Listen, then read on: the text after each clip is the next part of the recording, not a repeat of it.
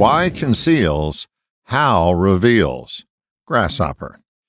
Anyone who's taken Journalism 101 knows the five W's who, what, where, when, and why. The most useless and untrustworthy answers come from a why question. Why will get you excuses and justifications and very little in the way of useful information. Why did you stay out so late?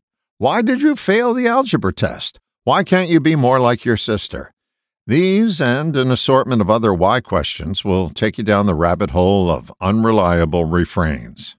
Why will almost always get you to because, but rarely will you get to the cause with a why question.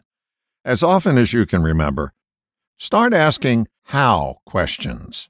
How gets you to the process. Why delivers a guess at best.